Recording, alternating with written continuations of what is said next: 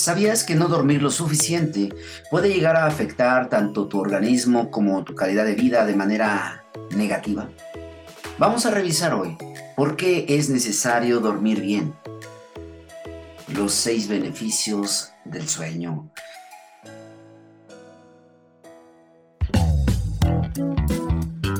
Bienvenidos a Health Radio el podcast donde destacados expertos en diversos campos de la salud humana abordan los temas que más te preocupan y los que tienes curiosidad de conocer a fondo. Health Radio, el podcast de la salud. Y quiero iniciar comentando que además de ser un gran placer y representar algo tan, digamos, agradable dormir bien, tiene efectos muy positivos en nuestro organismo. Por ejemplo, incrementa la creatividad. Cuando el cerebro está descansando y la producción de hormonas está equilibrada, la memoria funciona mejor.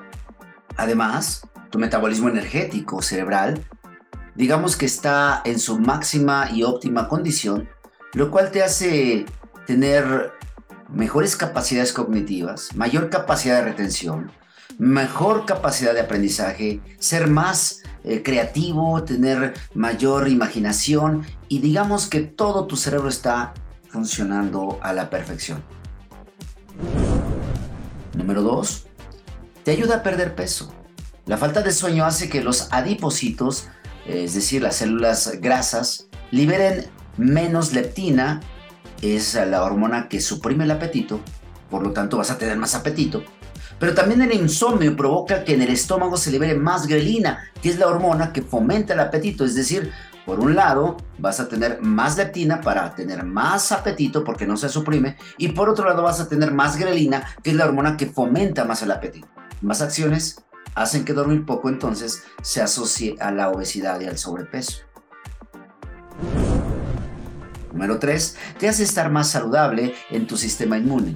Porque cuando tú duermes, duermes bien, tu sistema inmunológico se regenera, lo que permite que se luche contra eh, los patógenos, las toxinas de manera más eficiente. Cuando un sistema inmunitario está débil, entonces hay tantas enfermedades. Cualquier pequeño contagio te puede llevar a la cama a una infección extrema.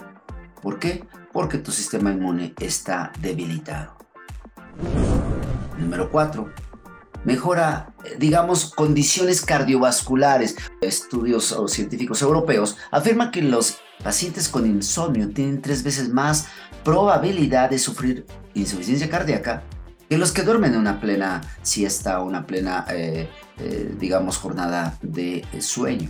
El insomnio entonces aumenta los niveles en sangre de las hormonas del estrés, lo que hace que aumente la presión arterial, la frecuencia cardíaca, la carga al corazón y esto hace que finalmente también tu corazón sufra. Además hay estudios que demuestran que al dormir menos tienes incremento de colesterol y el colesterol bueno, el que protege se disminuye de manera significativa. Esto asociado al nivel de estrés, de presión elevada, recuerda que hay sobrepeso o tendencia a la obesidad. Todo esto favorece que el corazón se ponga en riesgo. Y también dormir poco incrementa la depresión. Cuando dormimos el cuerpo se relaja y esto facilita la producción de melanina, serotonina y otras eh, hormonas que contrarrestan los efectos de las hormonas del estrés como la adrenalina y el cortisol. Y nos ayudan a ser más felices, emocionalmente más estables, más fuertes. La falta de sueño provoca, por el contrario, una liberación aumentada y sostenida de estas hormonas del estrés. La verdad es que nos conviene a todos buscar la forma de conciliar un sueño, al menos un sueño reparador en el adulto. En personas adultas se, habla que tiene que ser entre 6 y 8 horas diarias. Esto varía dependiendo tu nivel de energía, tu ah, estado metabólico, etc. Sin embargo, la falta de sueño, ya lo hemos dicho, puede traer tantas complicaciones. Por lo tanto, quiero terminar este mensaje dándote algunos elementos para que puedas conciliar el sueño y puedas eh, salir adelante en la cuestión de la situación del insomnio o la falta de sueño.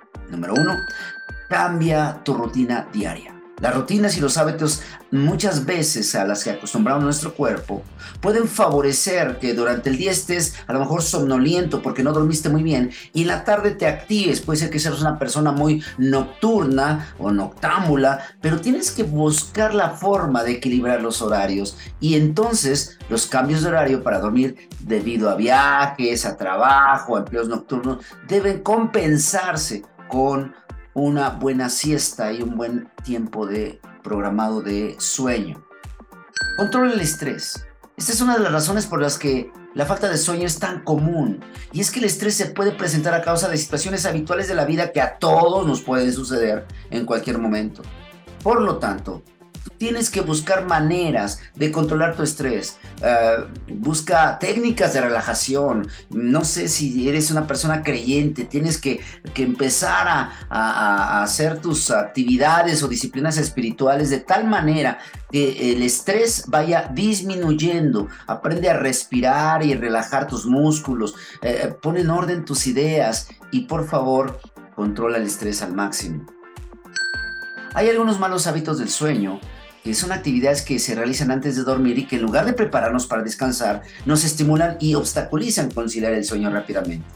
Elimina estos malos hábitos. Por ejemplo, mirar televisión o estar con el celular en la cama por, eh, eh, antes del sueño, esto estimula tu cerebro y no te va a permitir que consigas el sueño rápido. Comer en exceso o comer demasiado antes de dormir, esto es un mal hábito que puede eh, causarte molestias tanto físicas como acidez, reflujo, etcétera, como también emocionales, porque finalmente te sientes pesado, te sientes inquieto y esto no te va a permitir cambiar tus o conciliar el sueño. por ejemplo, utilizar eh, lecturas estresantes o, pláticas eh, que te levantan el ánimo, que te hacen que tus emociones suban cuida estas pláticas, estos eh, pensamientos, eh, tomar, por ejemplo, eh, estimulantes como cafeína, teofilina, algún alcohol, alguna situación que te excite o que te exacerbe en tu sistema nervioso. Tienes que cuidar esa parte. Y también em, algunas cuestiones, por ejemplo, como medicamentos, que existen algunos que puede que estimulen tu sistema nervioso central y te ayuden a, a tener, eh, digamos, despierto todo tu, noche, tienes que cuidar esa parte y pedir asesoría médica.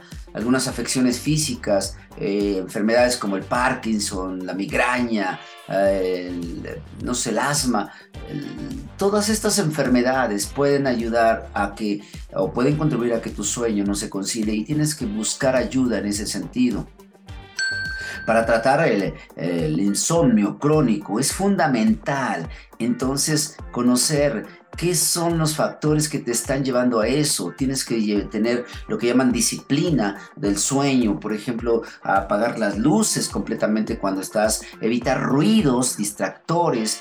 Tienes que cambiar tu estilo de vida. Si, incluso tienes eh, la costumbre de estar teniendo siestas a media tarde y eso hace que tu sueño se, se elimine ya en la noche, pues evita o reduce estas siestas. Intenta acostarte, levantarte a la misma hora todos los días. Trata de ser este, disciplinado, una persona ordenada. No seas demasiado, como lo dijimos, o muy pesado. Adopta la mayor cantidad posible de buenos hábitos del sueño y vas a lograr salir adelante.